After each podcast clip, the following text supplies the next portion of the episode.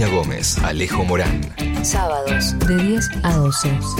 ¿Qué mundo nos dejaron? ¿Qué mundo nos dejaron? Bueno, vamos a arrancar con la columna que cierra el programa del día de hoy, que es una columna eh, muy interesante que tenemos con Abril Ayala. Abril es eh, estudiante de cine en la Universidad del Cine.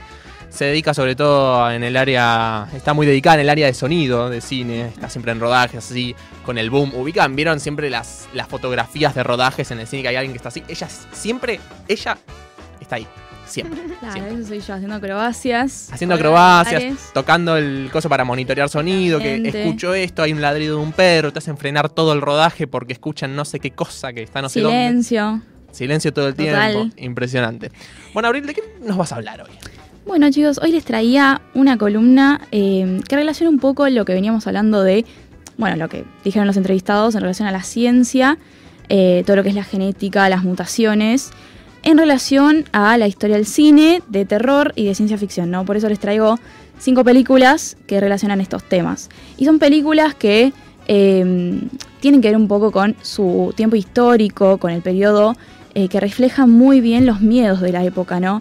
Que tienen que ver con todo este imaginario de eh, las mutaciones, la transgénesis, eh, como también las combinaciones de diferentes partes humanas. Sí, que creo que muestra muy bien también este miedo del que hablábamos con Raquel, por ejemplo, también a los transgénicos, ¿no? Exactamente. Claramente eso está muy vinculado. Sí, sí. Eh, no solo eso, sino también, por ejemplo, Marvel con la idea de los superpoderes a partir de la radioactividad, las mutaciones genéticas, eh, bueno, todo ese imaginario que ha creado un poco el cine y que básicamente nos cuestiona un poco esa, como ese cuestionamiento moral de la ciencia, ¿no? La ciencia es progreso o a veces es distopía. Eh, bueno, ese es el tema muchísimas veces del cine de terror y de ciencia ficción. Eh, entonces quería traer y hablar de la primera película que seleccioné, Uf, a ver. una película de 1931, Frankenstein. Ok. Frankenstein me parece muy importante y no solo por toda la, la- la iconicidad que tiene, eh, sino también porque este largometraje en particular es una de las primeras películas sonoras del cine. Entonces, eh, tiene un presentador que nos habla un poco de, eh, de qué es, qué- qué- de qué trata la película, ¿no? Que básicamente es la intención de este doctor, de este científico, Frankenstein, porque uno tiende a confundir que el monstruo es Frankenstein Sí, cuando en realidad es el doctor. Claro, es el doctor Frankenstein, no el monstruo. Y, y bueno, y empieza con este presentador que dice que este científico crea a un ser sin contar con Dios. O sea, ahí ya claramente vemos la, eh, la- la- la- el dilema moral entre la ciencia y el orden natural. Sí, la intervención humana, ¿no? Exactamente, exactamente. Entonces tenemos los tres principios, el monstruo, el científico y el cuestionamiento moral a la ciencia. Eh, y nos enseña también de ese imaginario de principios del siglo XX, ¿no? Uno que mostraba al monstruo como el mayor de los terrores, eh, un monstruo que se iba a venir, ¿no? Con la Segunda Guerra. eh, y el cuestionamiento de los diferentes experimentos científicos que se dieron en la Primera Guerra, ¿no? Un montón de... La ciencia todavía no tenía mu- muy en cuenta las reglas, las regulaciones, entonces empezaron a pasar un montón de experimentos eh, que permitieron el avance, porque durante las guerras hubo muchísimos avances científicos, pero a la vez, eh, ya sabemos lo que pasa en las, en las guerras, eh, muere gente. entonces, Sí, sí. eh, nada, era como un, un, un caldo de cultivo para un montón de ficción. Eh, entonces yo considero que Frankenstein es un poco un antecedente del cine de terror que conocemos todos hoy en día. Sí, también de la literatura, ¿no? Es como. Sí, bueno, Mary Shelley, una, una persona totalmente iluminada que hizo este libro, que además tiene un montón de, de profundidad también en todos los temas que tienen que ver con eh, la mitología griega, ¿no? Porque es Frankenstein o el moderno Prometeo. Entonces eh, hay todo un tema ahí, una cuestión. Eh, pero bueno, no me detengo más acá, sigo con la próxima. Vamos la. Eh, la segunda película es Them o La humanidad en peligro de 1954, o sea, 20 años después más o menos. ¿Qué estaba pasando en Estados Unidos en 1954? A ver si se No, acuerdan. no, yo no soy un alguien caracterizado por ir bien en historia. Em, mm, bueno, después de la Segunda Guerra, plena Guerra Fría. Claro, Doctrina Truman, ¿no? ¿Puede ser? Eh, la verdad no me acuerdo, pero sí sé que estaban ahí con todo el tema del espionaje, Claro, con sí. todo el tema de la era atómica. eh, bueno, Ah, otras, ya, ya cambia, ¿no? El- en las condiciones históricas eh, se dan otros parámetros.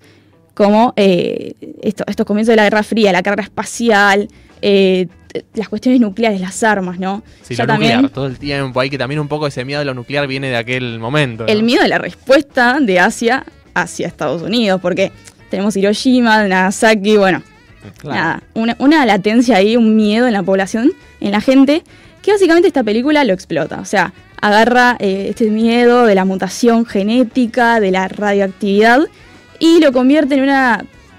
Una breve sinopsis de la película es que hay hormigas mutantes gigantes que atacan a, una- a un pueblo cerca de. eh, ahí del desierto eh, norteamericano. Esas hormigas gigantes que podemos ver en la imagen Esas hormigas nuestra. gigantes que podemos ver en el fondo. Wow, increíble, claro. Es muy sorprendente porque la película fue muy aclamada en, en es- en ese entonces. Mirá. Muy famosa, niños, eh, jóvenes, adultos, todos, los- todos la iban a ver.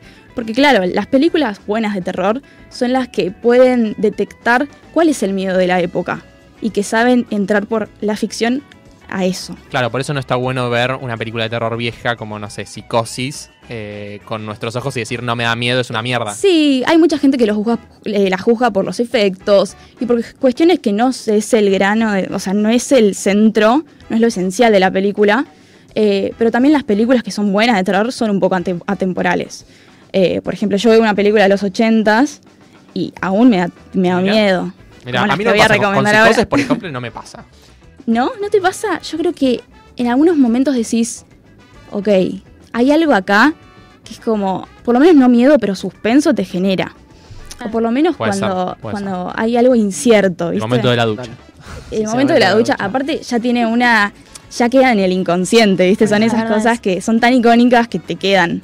Eh, y bueno, y entonces ya entraríamos eh, más adelante, en los años 80, vemos como el imaginario este que venimos hablando, con, que arranca con Frankenstein, con las películas, las primeras películas, eh, ya se desarrolla plenamente y todos conocemos que los 80 fue como un gran momento, una gran, gran década para el cine de terror y de ciencia ficción.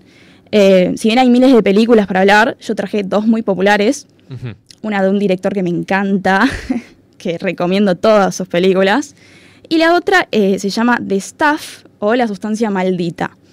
Esta película de 1985, dirigida por Larry Cohen, es una película muy de tipo clase B.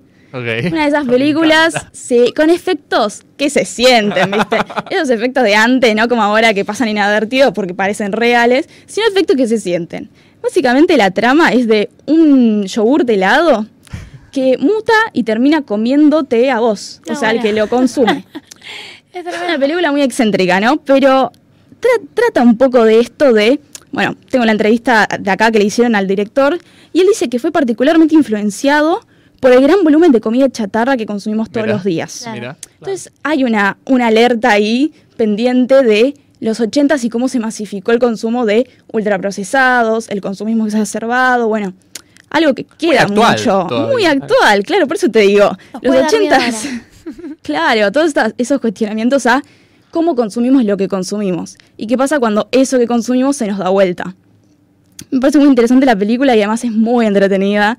O sea, un yogur, un, un yogur, un helado que, consu- que come a la gente. Tipo, es- Recuerdo, Ah, esto yo lo vinculo mucho con una serie muy actual que es Loaded and Robots, que está en. Netflix y que tiene un capítulo que es un yogur, sí, que se El vuelve. presidente. que- sí, no solo presidente, como que toma a todo el mundo. Toma es como todo, sí.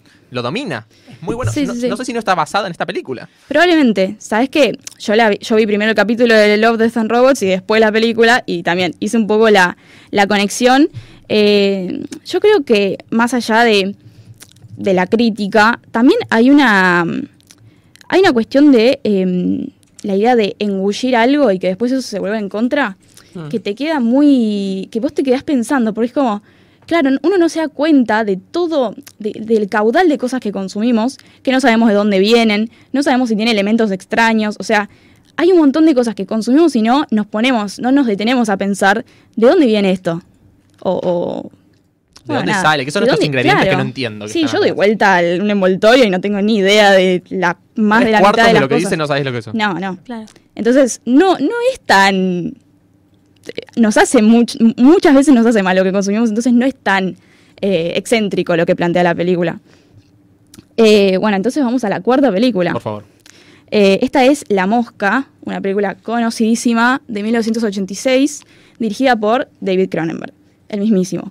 Eh, bueno, yo más allá de que recomiendo toda la filmografía del, del director, que es una filmografía que está muy eh, marcada por la corporalidad de las mutaciones, los efectos, eh, las deformaciones, toda la, la transformación genética del ser humano en otra cosa, ¿no? Entonces, más allá de que recomiendo esta película en particular, toda la filmografía es súper re- relacionable.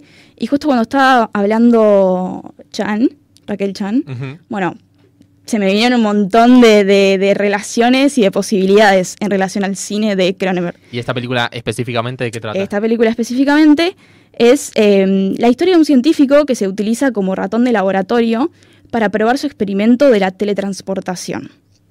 ¿Qué pasa? La teletransportación es un éxito, pero después él empieza a ver cambios en su cuerpo. Es- él se probó a sí mismo, ¿no? En la cápsula, en la cabina de teletransportación, y después se da cuenta que el momento en el que se da cuenta es este fragmento, que adentro de la cabina ingresó una mosca con él. ¿Y qué pasó? Se fusionó el material genético de la mosca con el del ser humano que vendría a ser él. Me recuerda a Kafka esto. Muy kafkiano. Eh, bueno, toda la película es, es- es muy... eh, Es de mostrarte la lenta transformación de- del ser humano en otra cosa. Eh, bueno, la, la- acá se da cuenta y se quiere matar, obvio. Eh, pero es muy interesante eso, ¿no? Ver los procesos de transformación en el cuerpo. Eh, también pensar que las mutaciones no solo se pueden dar en plantas o en animales, sino también mismo en el ser humano. Bueno, lo que hablábamos un poco al lo que principio. hablábamos al principio con el, el señor clonador de caballos. Eh, nada, en, en esa posibilidad, ¿no? De que algo salga mal dentro de la ciencia. que Yo creo que es muy interesante pensar eh, qué pasa cuando un experimento sale mal. Hmm, Em, sí.